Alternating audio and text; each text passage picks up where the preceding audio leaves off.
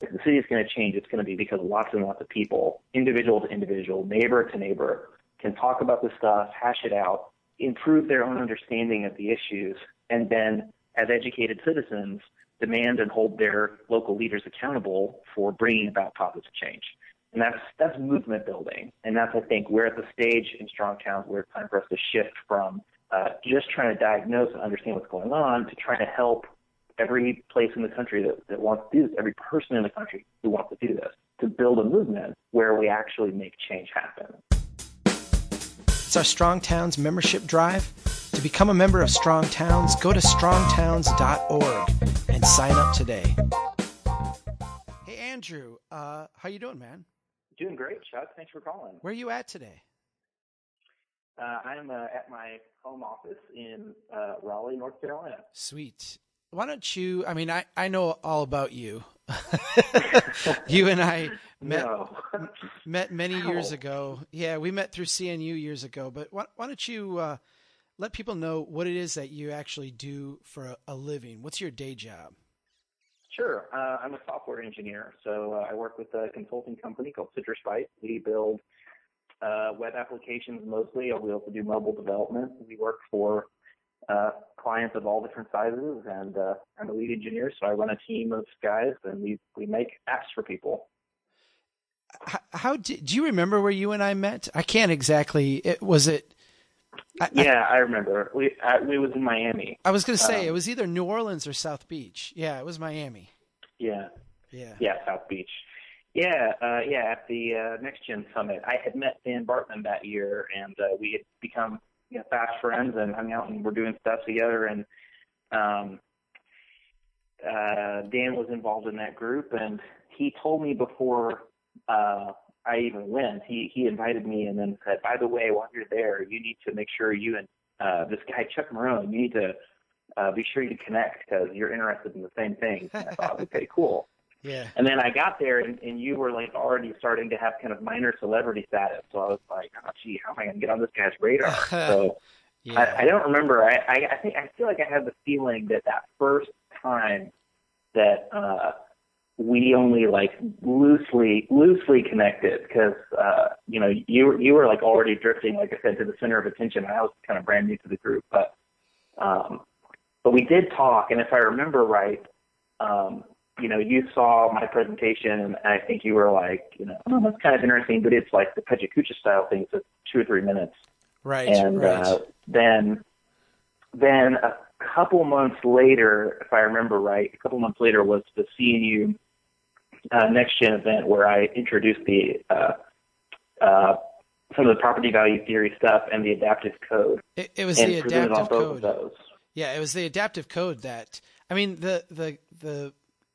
the other one was really good. And I remember your presentation being one of the best ones at the NextGen, but it was the adaptive code that just blew my mind. Cause I had been kind of struggling in my mind for quite a while with the concept. And then all of a sudden, here's this guy who, I had met and talked to a little bit and thought was pretty cool. But then all of a sudden here, he has solved, the problems that I was trying to deal with. I know you don't think it's solved. I know there's still more work to do on it. But no, I think it's super solved. I just don't think any unit of government will ever try it. So what's not solved is the politics. We need you to be king of town so that we can just put it in place. But I hear you. No, I'm sure there's lots of things that need to be worked out. But I think it's those ideas are at the stage where you're going to need experimental use to figure out the nuances from there. I think the theory is sound, but you got to carefully, incrementally test it out, or else you have no idea, right, how it will actually play out in practice. Right. You have been for a long time. That's a huge tease, by the way. We should probably do a podcast episode about what those ideas actually are. My gosh, I would love to. I'd love to get it out there too. I mean, really. Okay. This is our membership week, and we're trying to encourage people to be members of Strong Towns. You've been intimately involved here for quite a while, and I guess I'd like to just give you the floor for a second and just say, what drew you to Strong Towns, and why have you stuck around and become a very important part of what it is that we do? Yeah, sure. Well, you know, I mean, obviously, in my case, there's some personal relationships that sort of predate getting into the organization. But I think the reason that from kind of like day one, I was interested in getting to know you, and I also kind of I knew Jim already, but I got to know him better, like about the same time. I was kind of starting to become better friends with Jim. But the reason was the sort of core set of ideas that were just at that time just gelling into Strong Towns. And the more that's proceeded, the more I would say I've been just hooked, you know. And that's just, we're looking around, and all of us can look around and see there's big problems the country's facing. And when you know, we just survived an election season. I don't know if it was as miserable for you as it was for me, but it was miserable. The same stupid advertising day in, day out of, you know, oh, the world is falling in on its face because that other party is in power, and it's going to all be roses and beautiful rainbows as soon as you give us the keys again, and we're going to fix everything. But it's like, you know, it's all the same. You know, nobody's actually talking about doing anything significantly different than what we've done. It's so easy to get everybody to agree that things are going badly, and yet anybody who talks about trying to solve problems, you know, all the sort of powers that be just sort of lash them out of the room, you know. And that just, I just can't take it, you know. I'm just tired of that stuff. So right. Sitting down and talking with you and Jim, and then as this whole thing began to really grow into Strong Towns as a member organization and everything, you know, these are people who are conservatives and liberals and Democrats and Republicans and all kinds of other anti-partisan. I personally would consider myself anti-partisan. I don't really identify with either party. You know, post-partisan, I've heard other people say, but people from all over the map who can sit down and say, look, there are plenty of issues where we may not have agreement on the details, but there's a huge body of stuff that we totally see eye to eye about. You know, we just need the government at a certain minimum level has basic responsibilities that it doesn't feel like it's meeting right now. We just need to, you know, keep the city as a little unit of the economy just functioning, just being a good place to live and work, and a place where things are stable or improving, you know. And it doesn't feel that way. It feels like places are getting worse. The quality of life is going down. And, you know, our friend Ian talks about the party analogy that, you know, the party should be getting better. Historically, we look back, and as cities grew, everybody thought that growth was a good thing. Growth was exciting because it meant you got more good stuff. And now it feels like growth means you get more bad stuff. It's like the whole thing has changed. So in this big picture economic sense, people seem to all still believe that growth is going to be good. But when you get into the details, nobody wants growth to come near them. Nobody wants, you know, another subdivision down the street from them. Nobody wants another strip mall in place of the, you know, the field or the forest or whatever that's around them, or the farm that's around them. Everyone wants to be like the last neighborhood in, you know? Right. And it's like, that just doesn't make sense, right? And those are the sort of basic day-to-day mundane operations of our collective public interest, which we exercise through government, that just feel so broken right now. And it's like, how can we worry about these, or how can we, you know, have these lofty arguments about these big national issues when at a local level things are just so dysfunctional? So I think that's what kind of roped me in, and I feel like it's been more and more exciting every day. We have all these amazing people who come together. We just had a national gathering, and I mean, talk about a room full of people who give you hope. This is just so many great people who are so ready and so willing to put down little quibbles and focus on the really important things that, you know, that affect all of our futures, and really try hard to come up with practical, implementable, realistic solutions, you know, ways that we can all look forward to a future where we look at our kids and say, they're going to have a better life than we did, you know? Yeah. That's something that's such a part of our American identity, that every generation was optimistic and believed that their kids were going to have a better life. But I feel like that's really in jeopardy right now, but it doesn't need to be, you know? We just get back to basics. And it wouldn't need to be that way. So right. Anyway, that's my hook. I feel like Strong Towns is where it's happening. It's where the, you know, the whole shape of the country looks different if you look at it through this other lens of just being practical, getting back to basics, focusing on the real day-to-day issues of just operating a civil society, you know? And that's what I feel like Strong Towns is all about. Now, you've volunteered with us for a long time. I mean, you've written a lot of articles. You've been a close friend and advisor. You've helped us with some computer programming stuff, kind of on the side. We roped you into being on the board this year. And we're actually going to have our first official board meeting with you on the board here at the end of this month or early next month. What are some of the things, and I don't want to put you on the spot. I mean, I realize you're one board member of many, and it's going to be a lot of people having input on the direction of this organization, but what's one of the things that you're hoping for the future of Strong Towns? Well, I think, we've talked about this a lot, that we're at a point where we've got a lot of the basic, we've struggled and wrestled and fought with all these basic ideas of why do things feel broken? And, that's kind of like the first several years of history of the Strong Towns blog, which is trying to pick apart how do our local units of government and our local units of economy function?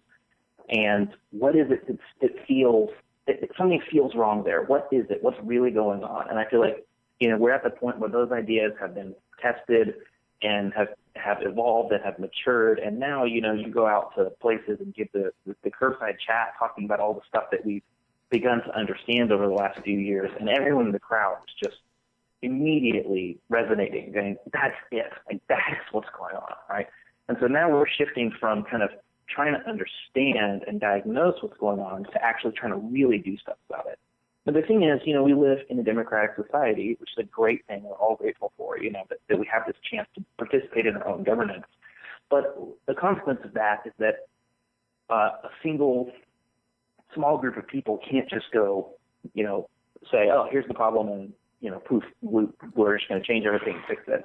And then we really have to build entire communities of people who understand these issues and who are willing to go stand up and exercise their political authority at the ballot box and put their own people, in positions on school boards and city councils and, neighborhood planning commissions and, everywhere, right? Just to be the voice of reason in those forums.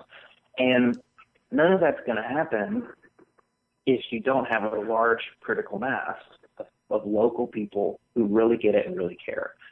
So it's not about trying to form a political party, but it's about, looking at something like the environmental movement that 20 years ago was irrelevant.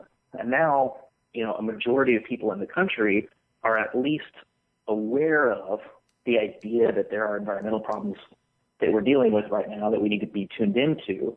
And if you get a political candidate who's just completely oblivious to that, or who says, no, that's all hocus pocus, I don't care, and doesn't care at all, that's almost become politically inviable, like a candidacy killer by itself, and whichever party you're in or anything else. You have to at least be sensitive to and be considerate of those issues. And the reason is because there's just such a widespread awareness and understanding and concern. Now, that movement I don't think is as is a perfect parallel to us. But I think you have a similar need if we're going to see cities change. Cities aren't a thing. Cities are a collection of lots and lots of people, right? And so if the city is going to change, it's going to be because lots and lots of people, individual to individual, neighbor to neighbor, can talk about this stuff, hash it out, improve their own understanding of the issues, and then as educated citizens, demand and hold their local leaders accountable for bringing about positive change.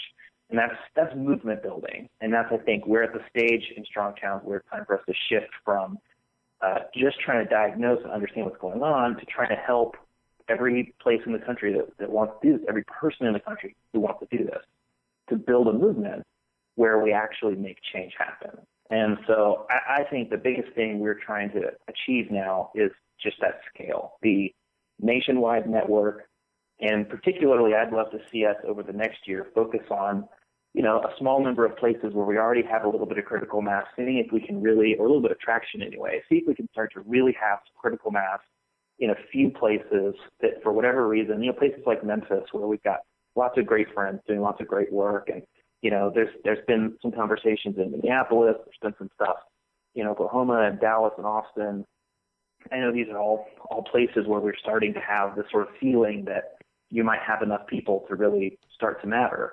And I'd love to see us just double and triple down on that and start to really build large, consequential groups of people in these places who can start to influence the way things are going there. And I think, you know, we got to start small and be realistic and kind of go one person at a time. But I think that's what we're trying to do, and I think that's what we're going to continue to try and do. And there's going to be lots of bumps along that road. It's going to take a really long time, but I think this is the first year that that'll be kind of front and center as the biggest, biggest, highest priority for the organization. And I think it'll probably stay the biggest, highest priority for the organization for a while. I think we're going to have I expect this to be a phase that we are in for kind of a while, maybe, who knows, years. I don't know how many years. Nobody can predict the future, but I think this is something we're going to be working on for a long time. But I think this next year is going to be really exciting because I think it's going to be the first time we've really concentrated on this specific issue. And I hope we'll see a lot of progress and learn a lot along the way and, then fine tune our strategy as we go and get better at it every year until we're starting to really, have a system and a method and the tools and the skills and experience to be able to go to a community, identify, bring this educational message, talk about these issues. And when we're done, have a clear roadmap people can follow and say, look, neighbor to neighbor, talk to your friends, talk to your coworkers, build the coalition, and you can start to make change happen. And we know you can do it because we've already seen huge progress in some of these leading places that got on board early, and they've kind of paved the way and sort of drawn the roadmap for you. And then it can snowball from there and become a national country and state, and then eventually nation influencing movement. So I think we're turning that corner now, and who knows what the future holds, but I'm optimistic and excited about it. So I think now's an exciting time to be in. I feel like you're still one of the first people to get really committed to this. Right. Hey, I want to reassure our listeners because this is a short. I want to reassure our listeners that we're going to have you back on the podcast, if not yet this year, because I know we're planning to do some recording when we're in New York early next month for our board meeting. But for sure next year. You are a fascinating guy. I love listening to you talk. I'm inspired by you, and I know our listeners are too. And I want to reassure them that now that you're on the board, you can't really say no either. I mean, I gotta. No, that's okay. I like podcasting, but podcasting is actually, for me, I feel like easier and better than writing because writing is a wonderful thing. I love writing, and I really appreciate writers, but. For me, these are things that flow better in conversation, and that through the kind of back and forth, you're able to just really get a lot of insight. And then the beauty of it is because you've recorded it, normally you have these profound conversations, and afterwards you look back on it and think, oh man, that conversation influenced me so much in some way, but I can only just remember the feeling I had afterwards. I don't really remember all the details, but I love podcasting and recording these things because you have an actual record you can go back to later and think, man, that conversation resonated with me so deeply, and I can go back and replay it and be re-influenced all over again. Right. So anyway, right. I love these. I'm happy to podcast anytime. Hey, thanks for all you do as a member, and thanks for being a strong supporter, and thanks for doing what you do to build Strong Towns. I really appreciate it.